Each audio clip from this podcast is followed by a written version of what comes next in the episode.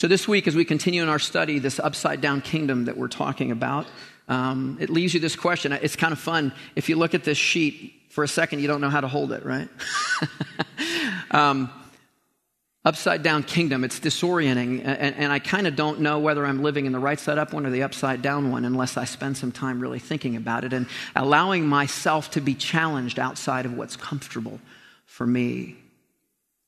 And so Jesus challenges us again this week on something very specific. Uh, he challenges us on how we pray. And this is kind of fun for us pastors because if you're a little bit mischievous, one of the most fun things you can do is call someone out to pray in public. It's like the greatest thing ever. It doesn't matter if they've been a Christian for a hundred years. You can, in fact, that's the first thing that happened to Tom when he became, before he became a pastor. His pastor in front of everybody called him out and said, Hey, Tom, why don't you pray for us today? And you, you love that. You were thrilled about that, right? Yeah. Tom, who you know as a great communicator, totally comfortable uh, in front of people and praying before the Lord, at one point had the knees knocking and had to deal with it. And here's the question why? Why has prayer become this sort of weird thing that we all sort of fear and don't know what to do with and don't know exactly how to engage in? We just know that it freaks me out a little bit. Or we know that we've tried it and it didn't do what we maybe thought it would do. But here's the thing um, if you see our piece of art this week, that's by Kathy Marks. And I saw that picture, and what's the first thing I thought about? My three little girls. They're not little anymore. But I remember, I remember when I would drive home from work when I was in construction, and I'd see their little faces peeking out the window. And my truck would pull up, and as soon as it hit stop, they'd be either coming out the door or at the door ready to meet me. And they'd be going, Daddy, Daddy, Daddy. And they'd grab me around the legs, and I'd have to, you know, walk with them like this. And they'd have a million stories to tell me about absolutely nothing. And I played with Legos today, and these were the Legos, and I have eight Legos, and these are the colors of the Legos. And then I went over here, and then Rachel was mean to me. And then, no, I wasn't. He was mean to me. And it was just, just like that. And it's just this outpouring, this outpouring of love for me because I was their world when they were little. And the fruit of that relationship and all of that communication is it helped me to understand their needs as well. And it helped me to teach them what were really needs and what weren't. That's prayer. That's prayer. God, your Papa hugging him around the leg and spilling out your life in front of him, good, bad, and ugly, knowing that in his wisdom, he will process those things in love and help you to know where to go. That's prayer. And the fruit of it is he meets your real needs in you, through you, and many times in spite of you. Hear this word from Jesus and let him challenge your kingdom today. And when you pray, you must not be like the hypocrites. They love to stand and pray in the synagogues and at the street corners so that they'll be seen by others. But truly I say to you, they've received their reward. But when you pray, go into your room and shut the door and pray to your Father. How many names there are for God? And he chooses Father, who is in secret. And your Father who sees in secret will reward you. And when you pray, don't heap up empty uh, phrases as the Gentiles do. They think that they'll be heard for their many words. Don't be like them. Your Father knows what you need before you ask Him. Pray then like this Our Father in heaven Hallowed be your name. Your kingdom come, your will be done on earth as it is in heaven. Give us this day our daily bread and forgive us our debts as we also forgive our debtors. And lead us not into temptation, but deliver us from evil. If you forgive others their trespasses, your heavenly Father will also forgive you. But if you don't forgive others their trespasses, neither will your Father forgive your trespasses. When you fast, don't look gloomy like the hypocrites. They disfigure their faces that their fasting may be seen by others. Truly, I say to you, they've received their reward. But when you fast, anoint your head and wash your face, so that your fasting may not be seen by others, but by your Father who is in secret. And your Father who sees in secret will reward you. Let's pray.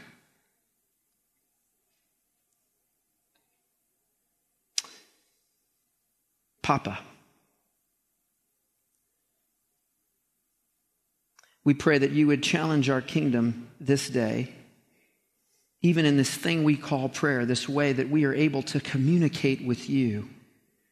This thing we call fasting, the way we are to deprive, we're able to deprive ourselves of those things that fade away so that we might feast on those things eternal. And we pray, Lord, that you'd break away those barriers that keep us from running to your feet and telling you everything and then listening. In Jesus' name, amen. Amen. I will tell you, when that pastor called on me to come up and pray, like I was in the third row on the north side of the sanctuary, it was packed. And he pointed, he's like, Tom, why don't you come? And I, I mean, I'm not joking. Like, I literally turned around to see who Tom was because I thought, there's no way, there's no way he wouldn't do this to me, you know, this cruel, evil man. And uh, it was the shortest prayer in the history of the church. And I don't remember a word of it because I was in the process of blacking out. So, so there you go. Uh, if you've been following along with us in this study of Jesus' Sermon on the Mount, uh, then hopefully by now you know what Jesus is after. And it's not your behavior, it's your heart. He's after your heart. Like he talks about all of these different things, this whole list of different things that he tells us to do or to not do, and all this stuff. And we've been studying all of these things, but he's not trying to get you to do a bunch of stuff. He's trying to get you to be something. And here's what he's trying to get you to be He's trying to be, get you to be someone who has a heart like his. That's it. So he comes to you and me and he says, Love your enemies. And we're like, Hey, you know what? I might as well be transparent with you. You're God. so you know this anyway. Okay, so Jesus, here's the deal. That's not in me. He's like, I know that's not in you. That's why I want your heart. Give me your heart. Let me transform your heart and make it more like my heart. And let me remind you who I am because this love is what transforms it. I am the one who suffered and died on a cross while you were yet my enemy. Let that sink in. Let that do its work. He says, give to the needy and don't do it to be noticed by people. And you're like, all right, okay, just going to be honest. I don't want to give to the needy. I want to keep it for myself. And if I have to give to the needy, so hear the language of obligation, begrudgingly, I'll do it because, you know, you tell me to. It's duty, it's responsibility, it's a have to. All right, if I have to do it, then I do want at least a few people to notice because that's the payoff. Lord, it's not in me. I, I know that. So g- give me your heart. And let this one of infinite wealth, who left infinite wealth to become a peasant slave of the Roman Empire, a homeless man, to be humiliated, to suffer in unimaginable ways, to suffer and die, and be raised again from the dead.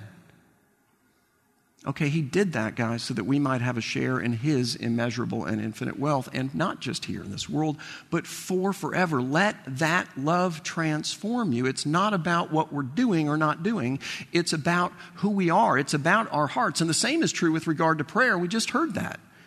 I mean, Matt just read us that part of Jesus' sermon, and what does he say? He's like, hey, when you pray, don't pray to be seen by other people. What is he talking about? Our hearts. When you fast, don't fast to be seen by other people. Again, the heart. When you pray, pray that God's name will be exalted, not yours, that His kingdom will be advanced, not yours, that His will will be done in heaven and on earth. That includes, by the way, by you. Okay, not your will. And even when you get to the place where you can pray for your own needs, He's like, don't just pray for you, pray for other people. You're like, okay, Lord, not in me. He's like, I know it's not in you. Give me your heart. So, what I want to do is, I want to talk about prayer and I want to talk about our hearts. Prayer in our hearts. And here's the question that I want to ask today. Okay, so the question is this it's why don't we pray? And I know that you want to say, but Tom, I do pray. And maybe you do pray, maybe you devote hours to prayers, and maybe you are like into prayer. But I think a lot of us can really, really grow in this area. And so, yeah, okay, I pray, but yeah, it's just more or less routine. You know, it's the functional equivalent of, you know, now I lay me down to sleep, I pray the Lord my soul to keep. If I should die before I wake, which is a terrible thing to put into your child, I pray the Lord my soul to take. It's like almost abusive, you know. That's why they come and wake you up at 3 a.m. You know, like, They've been up since you laid them down. Wait, I might die? Like, why don't we pray expectantly? Why don't we pray confidently? Why don't we pray fervently? Why are we not a people who are absolutely wholeheartedly devoted to prayer? Here's my answer. It's just one answer. There are many, but I think they all kind of find themselves in this. I think, and I'm speaking to me too, I think that we don't pray like that because we are not fully yet convinced where. And here, that it really makes that big of a difference. We don't believe in its power. Because here's the thing I mean, if I really believed, I'll just use myself as an example. Like, if I really believed that my prayers went to the ears, and I say that metaphorically, of Almighty God, who controls absolutely everything, like not a molecule in the universe outside of His control. He controls it all, He ordains it all. Things I don't like, things I love, everything in between, and He has the power to redeem even the things I don't understand and I'm confused by and I'm hurt by and I don't like, and so are other people. He's amazing. And if in fact He is my Father, as Jesus is telling us, He's predisposed to loving me. He has loved me and does love me more than anyone ever otherwise will. He's given the life of his son that he might have me. And just like every parent, he's going, Ask me, ask me, ask me, ask me, because I want to say yes. And yeah, he might answer me in a way that I'm not looking for or at a time that I'm not looking for. But you know, if you have little kids, sometimes they come and ask you for things that aren't good and you give them something better. So he's immeasurably wise and he answers according to his greater wisdom. He's ordained the system by which I am forced, in some sense, to communicate with him. Why? Because communication is the basis of every good relationship, and that's what he wants with me.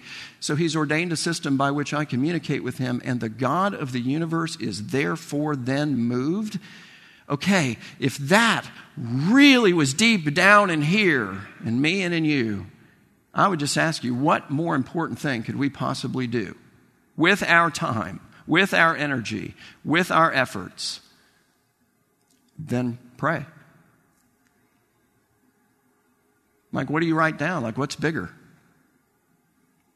Certainly not my labors.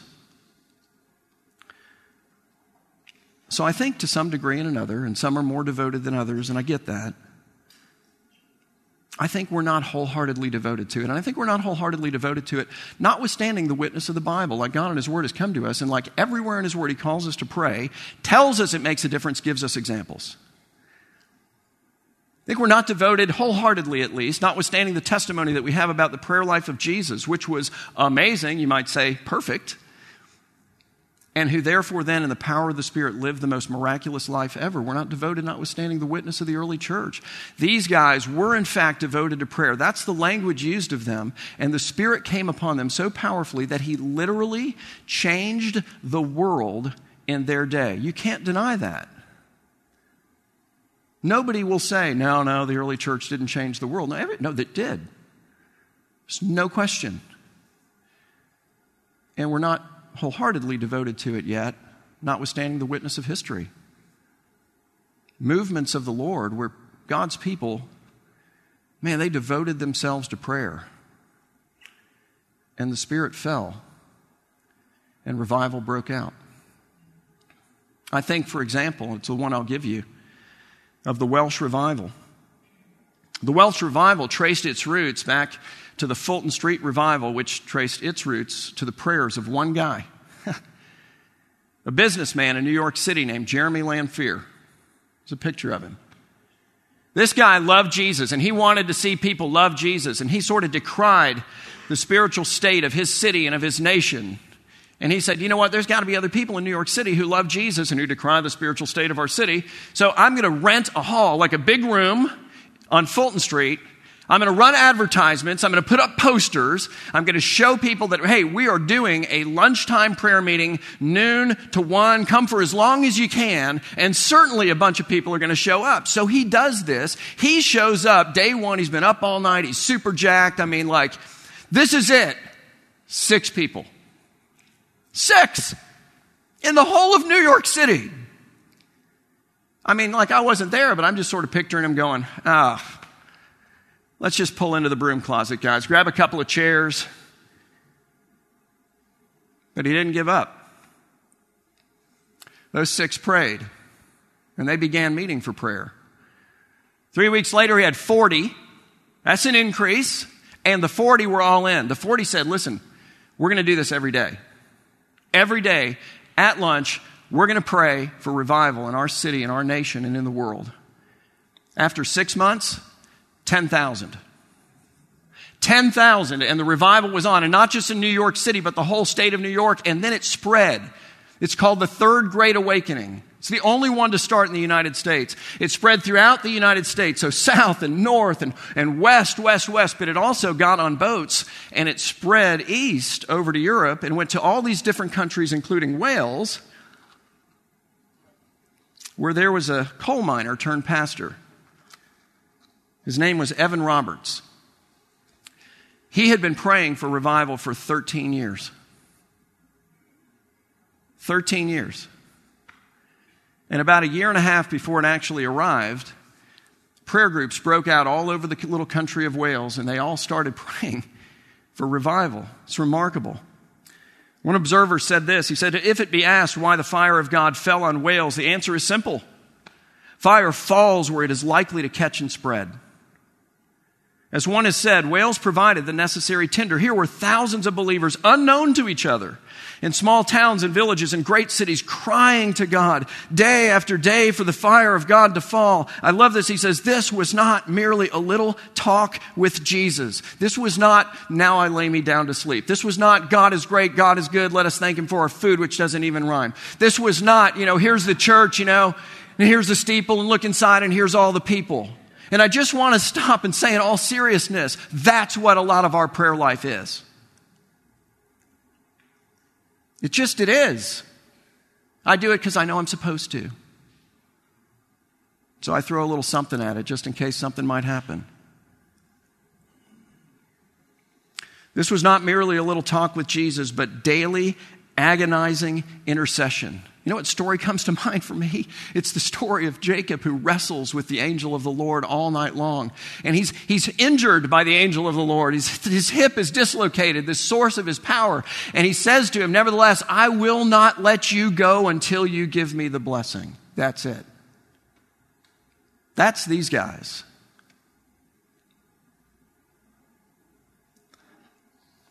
That, I think, is the kind of prayer that brings revival. G. Campbell Morgan, who was the pastor of Westminster Chapel in London at the time, heard what was happening in Wales. And, you know, he was like, I mean, this sounds a little too incredible. Like, it's, it's too much. I'm just, I'm going to go look at it myself. Like, I'm going to go experience this personally. So he traveled to Wales and he experienced it personally. And he came back to his church. And on Christmas Sunday, 1904, he said this in his Christmas sermon. He said, If you and I could stand above Wales looking at it, you would see fire breaking out here and there and yonder and somewhere else without any collusion or prearrangement. It is a divine visitation in which God, and then he stops and he says, Let me say this reverently, in which God is saying to us, See what I can do without the things you are depending on. See what I can do in answer to a praying people see what I can do through the simplest who are ready to fall in line and depend wholly and absolutely on me. It's not just a message to his church, it's a message to every church. Some think the Welsh revival officially began on a Sunday morning in 1904 at a prayer meeting that Sunday, probably before the church service, at a church pastored by Joseph Jenkins. And he got up at the prayer meeting and he said, Okay, so here's the deal. Before we get going on the prayer part, what I, what I really want to hear this morning are just testimonies of Jesus. Like, I just want you to say, Here's, who Jesus is to me. Here's what Jesus is doing in my life. This is what Jesus is telling me. This is what he's up to. This is how I'm feeling and experiencing him. Give me some testimonies of Jesus. And like nobody did. They wanted to talk about other things. Hey, I want to pray for Aunt Sally's foot, you know, and like, I mean, that's important, but he just shut it down. He's like, no, we're not going to pray for that. We're not going to pray for your business. We're not going to pray for this. Right? I want testimonies about Jesus. Nobody said a word. It was like super awkward silence for a long time. And then this young girl named Florrie Evans, who was obviously scared out of her mind, sort of like when I got up to pray at that church service, stood up and with great courage and a trembling voice, all she said was, I love the Lord Jesus with all my heart. She sat down. There was a journalist named W.T. Stead who was there. And he wrote this. He said, The pathos and the passion of that avowal of that young girl acted like an electric shock upon the congregation. One after another rose and made the full surrender to Jesus. And the news spread like wildfire from place to place that revival had broken out. And then souls were being gathered to the Lord. And that's one of the marks of revival. Evangelism is one of the marks of revival. In two months in this revival, in this little country of Wales, they had 70,000 people put their faith in Jesus for the first time. Over 100,000 over the course of this revival. But not just evangelism. I love this. This revival was marked by a widespread passion for singing. You know, the Christian faith has produced the most beautiful music in the world. I'm just going to say it. It has. Why? Because when Jesus gets you in here, like it just it comes out here, and you can't help to keep it in. Like, like when he really gets you, like when, when his love for you is fresh and it's real. It's not dumbed down by, by busyness. It's not been set aside in a heart that's been hardened over. When he breaks through and captures you with what he's done for you, with who you are in him, with how beautiful he in fact is. Look, I'm just going to say it. You show up on time for church, and I don't say that to like shame you if you don't, but you do, and here's why because you want to. And it doesn't matter who's leading worship. It doesn't matter what the style of music is. It doesn't matter what the song is. It doesn't matter what the decibel level is. And incidentally, the only thing that we ever receive complaints about is the decibel level. So don't feel like I'm trying to address a bunch of stuff. I'm not. You're just showing up going, can we start now? Can we add some songs? Because Christ is so alive in here. I just want to sing, man. I got to let it out. One person described it this way. He said, The fact is, unless heard, it is unimaginable. And when it is heard, it's indescribable. There was no hymn book. Just anybody started the singing, and very rarely did it happen that the hymn started, no one knew by whom, was out of harmony with the mood at that moment. Once started as if moved by a simultaneous impulse, the hymn was caught up by the whole congregation almost as if what was about to be sung had been announced, and all were responding to the baton of a visible human leader. He says, I've seen nothing like it. You felt that the 15 or 1500 or so persons before you had become merged into one myriad headed but simple souled personality. Such was the perfect blending of the mood and purpose that it bore eloquent testimony to a unity created only by the Spirit of God. I want to worship like that, man. That's awesome. And that brings me to the third feature of this revival, which is that it was marked by an overwhelming sense of God's presence. One pastor said this He says, I have no more doubt of its being a work of God than I have of my own existence. He says, as to describing the revival and estimating its results, can you put into words those deep and hallowed experiences of life? Realize when God meets you almost palpably and sways your whole being crossward, heavenward, and the atmosphere trembles with light and life and joy and love and praise and reverence and awe. The Welsh revival also inspired resolutions on the part of the people who were revived. In other words, holiness mattered suddenly to these people. Like the way they lived mattered suddenly to this people. Why? Because we need to do the right thing and we need to do. No. Because here's what happens as your love for Jesus increases, as your heart softens toward Him, as you're moved heavenward and crossward, as this man just testified to, as that love for Christ increases, your hate for sin increases too. because that Jesus you love died for this stuff. So, how can you be cavalier about it? So, these people got together and they said, We need to make some resolutions. Let's all resolve continually, continually resolve to confess, number one, all known sin. Like I sin and I stop and go, guys, you know what? I'm sorry. I've got to confess this to you and I need to confess this to the Lord. That was pride. and the Spirit just went, pride, and I've got to go, I'm confessing that. I'm renouncing that. I'm asking Him to remove that from me. They resolve continually to put aside all doubtful habits. What, What, is, what are those? They're habits that are doubtful. You know what they are? Don't you? Paul says, whatever is true, whatever is honorable, whatever is just, whatever is lovely, whatever is commendable, if there is any excellence, if there is anything worthy of praise, think about these things. I love that. Is there anything worthy of praise? I think this is a good filter. Think I can look at what I'm doing and say, can I praise God for this? Because if I can't, maybe it's a doubtful habit.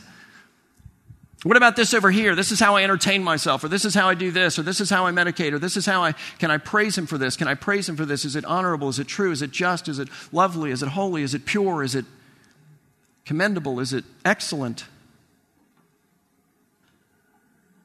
Thirdly, they resolve together to promptly obey the Holy Spirit. Jesus, you want me to say something? I say something. You want me to do something? I do something. You want me to give something? I give something. You want me to just sit and be quiet and listen? I do that. You want me to rearrange my day and, and pray more? I do that. Whatever it is, Lord, I'm trying to walk with you through this day. You're not just somebody that I meet with on a Sunday morning and then I'll see you again the next Sunday morning. But I realize that you live in me and that life comes in and through you and that I'm here for you. I'm like the body that you occupy. Christ has a public ministry on this earth, guys, and it's the ministry that he does by his Spirit through us. And then finally, they resolved continually to make Christ publicly known, to tell people about him, to show him off, to lift him up every chance they had. So, the effect that this had on society was remarkable. It said that during the time of the revival, the police were left with almost nothing to do. Think about that. The courts were mostly empty. Public drunkenness, which was like a big deal then, disappeared for the most part. Old debts, many of which had been forgotten and even forgiven, were paid in full. That's revival. Traveling theatrical companies canceled their engagements in the country of Wales because nobody was going. They were all going to church. They're like, I can go to a worship service like that, or I can go to a play. And I mean, I like plays and everything, but remarkable. I love this. It was said that horses everywhere were thrown into a state of complete confusion because they were used to responding to the profanity of their masters, and profanity also largely disappeared. Uh, in one rugby match, one pastor said that he heard one person out of like 40,000 curse, at, at which point the guy immediately repented. It's amazing. Of the 40,000 at the rugby match, 10,000 started singing hymns. Relationships were healed, marriages were restored. I'll give you one last description. This person said it was plainly evident now to everybody that God had answered the agonizing prayers of his people and had sent a mighty spiritual upheaval. A sense of the Lord's presence was everywhere. His presence was felt in the homes, on the streets, in the mines, factories, and schools, and even in the drinking saloons. So great was his presence felt that even the places of amusement and carousel became places of holy awe. Many were instances of men entering taverns, ordering drinks, and then turning on their heels and leaving them untouched. Wales, up until this time, was in the grip of football fever when tens of thousands of working class men thought and talked of only one thing. They gambled also on the result of the games. But now the famous football players themselves got converted and joined the open air street meetings to testify to the glorious things the Lord had done for them. And many of the teams were disbanded as the players got converted and the stadiums were empty. Is your mind big enough to imagine that? Hey man, you going to the Dolphins game? No, and all the players are at Calvary Chapel right now. So we're, there is no game. Heat, there Coral Ridge. Right? We'll take the Panthers, right? Marlins, eh, you know, they've got a great stadium. Um, they do. It's awesome.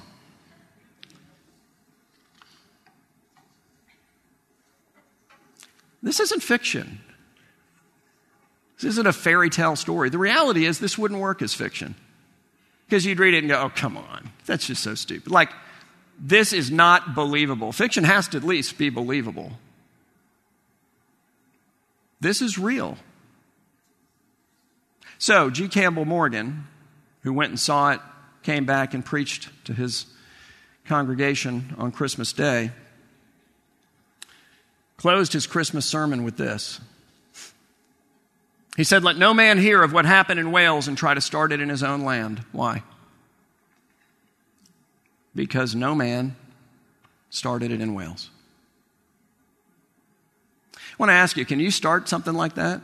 You have the ability to do that? Can reach into the heart of a person who's running away from God as fast as they can and, and just change it so now they're running at Him with just the same passion? Are you able to take a heart of stone and make it flesh? Are you able to take that which is dead, not just sick, dead, and make it to come alive? Are you able to do that? Because believe it or not, that's your job. That's what you're called to. That's not just my job. I'm the pat. No, no, no. I'm here to equip you to do that. That's my job.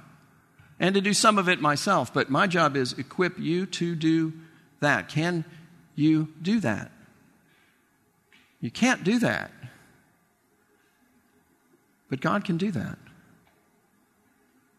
God can do that. And He does that, I think, for people who are wholeheartedly devoted to that, who believe that so passionately that they will not let go until they get the blessing. We've got to stop with this idea that prayer is not powerful. Don't tell that to God. He says it is. Don't tell that to Jesus. He shows it is. Don't tell that to the early church. They knew it. Don't tell that to the people in Wales or anyone else in any of the great revivals. They'd say, What are you talking about? And then they tell you things that are not fiction. We need to stop telling ourselves that, and we need to start praying. And not just, now I lay me down to sleep, but I, I got to get real with the Lord. And it's the most important thing I do. And maybe you're thinking, all right, how do you do that, Tom? Because, like, I don't know how to pray. and I thought, by the way, that that's what this sermon was going to be about. It's about the Lord's Prayer, and you haven't even discussed that, really. I mean, you maybe referred to it, but that's about as much as you did. And that's true. But I want to ask you do you have our phone app? Because if you have our phone app and if you get our personal worship pushes, then on Wednesday of this week, and so what I'm doing is encouraging you to do it if you don't, on, on Wednesday of this week, we pushed out a message that I did in detail on how to understand and know the, how to pray through the Lord's Prayer from last May. And we have pastoral reflections. We send them out every Wednesday. Amazing material on exactly that same thing. We have a podcast. We released two episodes this week on prayer. One of them is on the Lord's Prayer. Take advantage of these resources, guys. You need so much more than what you're just getting on a Sunday morning. And if you're really sitting there going, Look, I, you've motivated me to pray, I got it. Like, I feel like the Spirit is going, Yes, you need to do that. But I just don't know how to do that. Take advantage of those resources. And you say, All right, but what else? Like, when can I pray? Well, I mean, you can pray anytime, but if you're looking for ways to pray around here or even on your own, personal worship daily, have you looked at it lately? It's really good unique passage of scripture for each day, study questions for each day, a model prayer for each day, five days out of the week, Monday through Friday. And it all dovetails into what we talk about on Sunday. Every Wednesday in the 700 house, the house immediately east of here, owned by the church, my wife is gathering together with a group of moms of kids of all ages. Your child might be in their 60s, or they might be, you know, like six days or something, in which case everybody's going to want to hold them. So just know that. But they're gathering together and they're coming together to learn how to pray for their kids more effectively, more powerfully, and then actually to do it. And to pray for one another throughout the course of the week. Every Friday, our staff and some of you guys, it's open to everyone from 8:30 to 9:30 in the Ingram Cafe. Gather together for praise and for worship and to pray. We have a prayer room dedicated upstairs, and on it's like this big whiteboard with all of these different prayer requests. There's stuff on how to pray for the persecuted church. There's prayer requests from these cards that you fill out every week that get prayed for by people who go up there during the course of the week, and then we pray for them again on Friday. All of this is available. And prayer during and following our service. Every time we have a church service now, we have a little room over there in the corner of the building, our intercession room, which is kind of fancy language, I get, but it's a prayer room. And people go in there and they pray. They're praying for you right now. We, we need more people to do that. People who can come in one service and pray through it and stay for the next and worship, or vice versa. Let us know. Love to have you. And then every service, we've got folks who are just part of our prayer team, just regular people like me, like you, who kind of line the walls, you know, and, and they stand there and they cover us with prayer as we reflect on, on what the Lord might be saying to us, as we try to interact with, with the voice of Jesus that is the voice of the Spirit in, in us. And they make themselves available to pray with you. Like if you're going, yeah, man, I am burdened by something and I need somebody to pray for me. That's what they're here for. I need to bring my heart to Jesus, and I just, this is it. I need to make the move, and I'm going to do it. And that's what they're here for. And I want to encourage you, you know, just slip out and go pray with them. Uh, the rest of us are not paying attention to you. Um, so here's what I want to do I want to move into our time of reflection. And I want to give you three questions. And, and I want you to know that the three questions are not like a list of things to feel guilty about. Like, that's the last thing anybody needs, isn't it? It's like, good grief, I feel like I'm failing in a thousand ways, and I come to church and I'm a, I'm a bigger failure than I, than I thought I was when I walked in. Okay, don't do that, okay? That is not the gospel. It's not. They're questions to kind of interact with your heart and to say, all right, Lord, what, what, what needs to be worked on here? Like, because this is a good thing. Free me, forgive me, cover me, teach me. So the first question is the same one I asked last week, first time. Jesus' sermon is about the heart, and I just want to ask have you given Jesus your heart? It's what he's after, it's what he wants, it's what he renovates, and then with it, your whole life. The second thing is what does your prayer life say about what you believe to be true about the power of prayer? You know, maybe today is the day that it's, you know, it's not here's the church and the steeple and the people, but we've got to move out of that and into that which is authentic and that which is heartfelt and that which is real. He's not up there grading your prayers, going, oh, that was a dumb comment, you know, like, you're his child. There is just nothing about your voice that isn't beautiful to Him. So, what does your prayer life say about what you believe about the power of prayer? Because everything everywhere is saying it's powerful, like it makes a difference. And then the last one is are you willing to devote yourself to praying, first of all, for your own revival? I think it's where it begins. It's kind of like, God, I, I, I need to be revived. I want to be revived. Or maybe you're sitting there going, I don't know that I want to be revived. So you'll step back and go, All right, Lord, I'm going to pray that I want to become revived.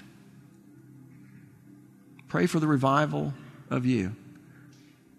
Are you willing to pray for the revival of the people that you live with, the people you work with, the people you hang out with, your friends and neighbors? For this church, for our school, for the church in Broward and in South Florida and all the Christian schools. We're all on one team, guys. We love these guys. Let's pray for them. Let's pray that the Lord would give us South Florida. Crazy. And I'm a football fan, okay? So, because if He's the God of the universe, like, if really it is the case that not a molecule is outside of his control, you think he's going, oh man, I hope they don't ask for that because I don't think I can do that one. Or do you think he's going, finally, finally, they're asking for that because I've been wanting to do that one. I want you stand and let's pray together. And I want you to take some time in this prayer to just interact with it, okay? you on your own. I'm just going to be quiet in moments. And take advantage of those moments and you speak to the Lord. God, we come to you and we pray that you would give us faith, that we might give you our heart. Not some of it, not parts of it that we feel comfortable handing over, but the whole of it. This life is short, and forgiveness is real, and eternity is actually present. God, your spirit lives, and he speaks, and he's speaking to us. I pray, Lord, for each one of us that we might give you our hearts. Take a moment and talk to him about that.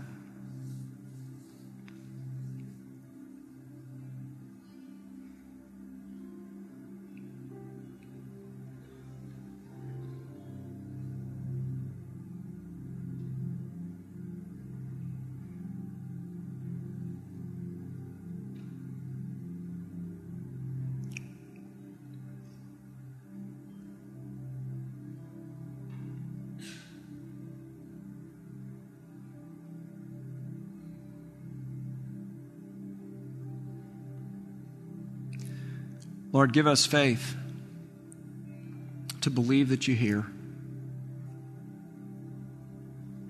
God, that you receive us as your children.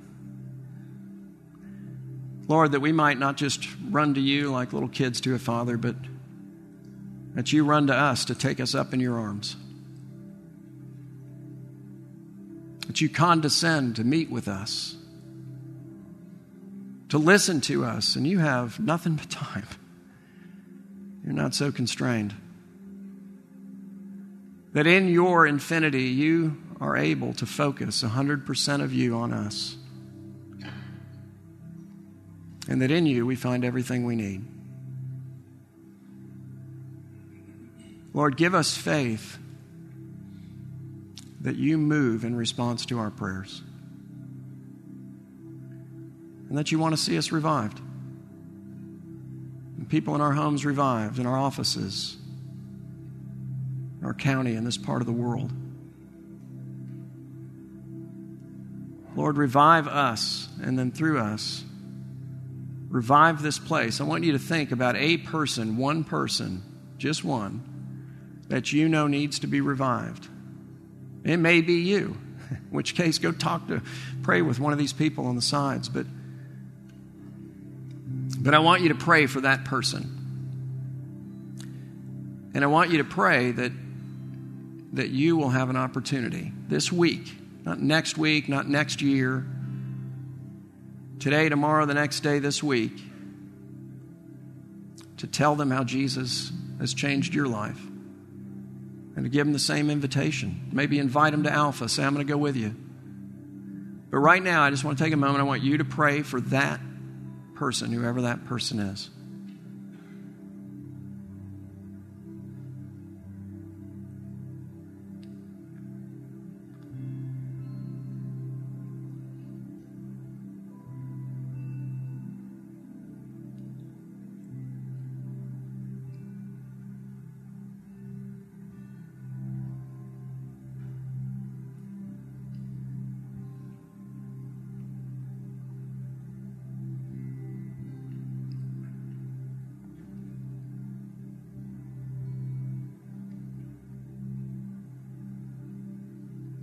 Lastly, Lord, I pray that by your Spirit, as you revive us, that you would make us a people who are quick to repent.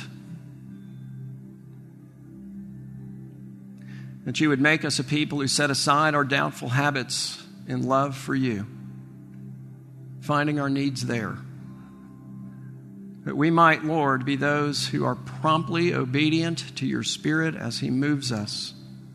Teach us your voice give us faith to respond, and then to make Christ publicly known. Do this, we ask, Lord, for your glory, for the glory of our Savior, in Jesus' name.